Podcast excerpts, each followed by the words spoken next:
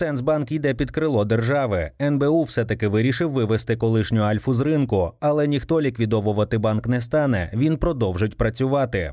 Правління Національного банку 20 липня ухвалило рішення про виведення з ринку Сенсбанк, колишній Альфа-банк. Нацбанк також звернувся з пропозицією до кабінету міністрів щодо участі держави в цій процедурі. На підставі рішення НБУ виконавча дирекція фонду гарантування вкладів фізичних осіб уже ініціювала процес введення тимчасової адміністрації в Сенсбанк і призначення тимчасового адміністратора. 21 липня Кабмін дав згоду на участь держави у виведенні з ринку АТ Сенсбанк через викуп установи за одну гривню. Продаж має відбутися протягом двох днів.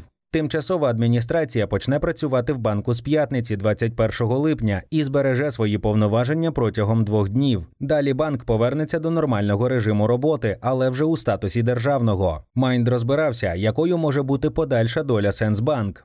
Як розроблявся механізм виведення банку з ринку? Сенсбанк ще навесні 2022 року перетворився на своєрідну валізу без ручки. З одного боку, це був системно значущий і платоспроможний банк, який стабільно працював. Навіть після повномасштабного вторгнення РФ він все одно залишався прибутковим. За п'ять місяців 2022 року чистий прибуток банку становив 413 мільйонів гривень. З іншого боку, приналежність Сенсбанк громадянам Росії станом на 1 січня 2022 року понад 45% його акцій володіли сили росіяни Михайло Фрідман і Петро Авен була проблемною. До того ж, обидва власники потрапили після 24 лютого 2022 року під персональні санкції Євросоюзу. Проте НБУ не мав причин для виведення банку з ринку, та й законодавчих важелів також не було. Саме для розв'язання цього питання Верховна Рада восени 2022 року ухвалила закон номер 2643, у якому було прописано механізм націоналізації системних банків в умовах воєнного стану. І, хоча Сенсбанк безпосередньо в цьому документі не згадувався, депутатка від партії Слуга народу Роксолана Підласа заявила, що законопроєкт призначений саме для націоналізації цього банку. Основний задум закону номер 2643 полягав у наступному: якщо системний банк не може виконати своїх зобов'язань перед вкладниками та іншими кредиторами через брак коштів, НБУ визнає його неплатоспроможним. Також Нацбанк звертається до Кабміну з пропозицією викупити банк за одну гривню. Далі ФГВФО, МінФін та НБУ призначають та узгоджують новий менеджмент, і банк з приватного перетворюється на державний. Але впровадити процедуру, прописану в законі 2643, Нацбанк так і не зміг, оскільки Сенсбанк виконував нормативи і до поняття неплатоспроможного жодним чином не вписувався. Зрештою, Верховна Рада у квітні-травні 2023 року розглянула й ухвалила новий закон номер 3111. По суті, він продовжує ідею закону 2643, але розширює повноваження НБУ щодо виведення банку з ринку. А саме, Нацбанк отримав можливість запустити процес націоналізації за описаною вище схемою, навіть у тому разі, коли системно важливий банк не має ознак неплатоспроможності, але до фінустанови або власника суттєвої участі в ньому застосовані блокувальні санкції. Причому враховуються санкції з боку як України, так і інших держав. Ухвалення другого закону дало Нацбанку більше простору для маневру. Цим він власне і скористався.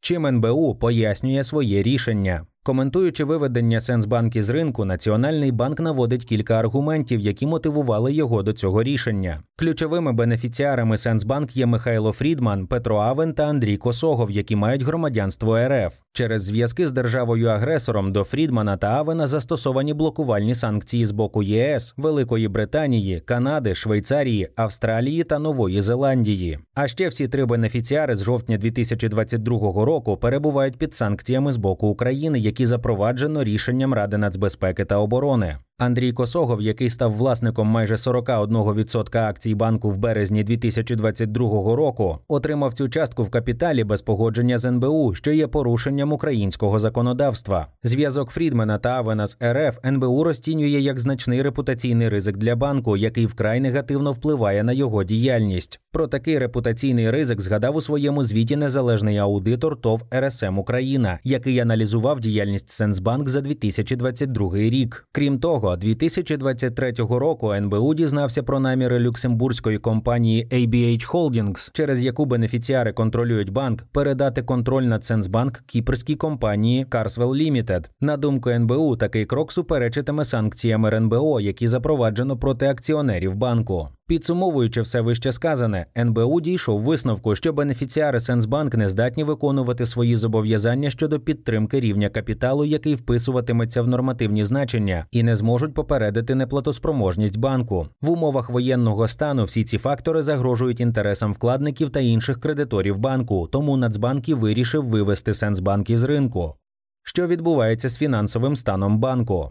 НБУ констатував, що погіршення платіжної дисципліни позичальників Сенсбанк вплинуло на його регулятивний капітал, який за період з 1 березня 2022 року до 1 липня 2023 року зменшився на 50%. Водночас в інших системно важливих банках регулятивний капітал загалом зріс на 29%. За іншими фінансовими показниками Сенсбанк також регресує. Відповідно до звітності банку, його сукупні активи з 1 січня 2022 року року до 1 липня 2023 року скоротилися на 23% до 96,6 мільярда гривень. Обсяг коштів фізичних осіб зменшився на 12% до 43 мільярдів гривень. Кредитний портфель зменшився на 38% до 37,6 мільярдів гривень. Власний капітал банку схуд на 7 мільярдів гривень. За даними НБУ, Сенсбанк входить до п'ятірки банків за обсягом портфелю проблемних кредитів. Він на четвертому місці після Приватбанку, Ощадбанку та Укрексімбанку. Сума НПЛ у Сенсбанк на 1 червня 2023 року становила 25,2 мільйона гривень. Частка НПЛ на цю саму дату 38,6%. Втім, Сенсбанк усе ще залишається прибутковим. Його фінансовий результат за перше півріччя 2023 року становив плюс 1,4 мільярда гривень. Також нагадаємо, що Сенсбанк входить до двадцятки банків, щодо яких НБУ у 2023 році проводить стрес-тестування. У рамках цього тестування Нацбанк оцінює насамперед виконання нормативу достатності регулятивного капіталу H2 і нормативу достатності основного капіталу H3. Станом на 1 травня 2023 року Сенсбанк мав норматив H2 на рівні 11,54%, H3 на рівні 8,94%.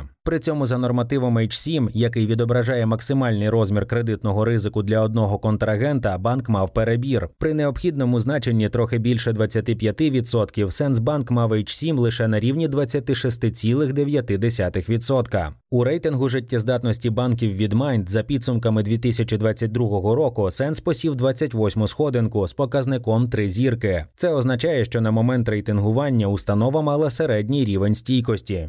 Яке майбутнє чекає на Сенсбанк після націоналізації? Майнд поспілкувався з представниками банківського ринку, які висловили своє бачення, як далі розвиватиметься історія Сенсбанк. Основні перспективи такі: банк продовжуватиме працювати, про його ліквідацію не йдеться. До речі, про це заявляє і НБУ, який нагадав, що Сенсбанк є важливим для функціонування економіки та забезпечення життєдіяльності населення в особливий період. Масштаб проблем у банку не настільки великий, щоб його банкрутувати. Здебільшого, це проблеми репутаційного характеру. Тимчасова адміністрація намагатиметься в максимально стислий строк відновити функціонування банку. Саме з цієї причини тимчасову адміністрацію запроваджено напередодні вихідних, щоб був час проаналізувати стан фінустанови, працездатність усіх його систем, провести хоча б поверховий аудит активів і зобов'язань. У державній власності Сенсбанк надовго не залишиться. Його націоналізація необхідна лише для того, щоб, умовно кажучи, легалізувати саму процедуру виведення з ринку та мінімізувати ймовірність подання зустрічних позовів з боку ексакціонерів. Адже недарма парламент прийняв для цього цілих два закони. Не виключено, що вже до осені для банку знайдуть нових власників, причому кандидати на нього є. Це не лише українські, а й закордонні інвестори. Сенсбанк продовжить розвиватися як велика системна фінустанова, як і раніше раніше банк обслуговуватиме і населення, і реальний сектор економіки. Водночас посилюватиметься напрям діджиталізації та дистанційного обслуговування, щоб створити конкуренцію лідерам у цій ніші Приватбанку та Монобанк.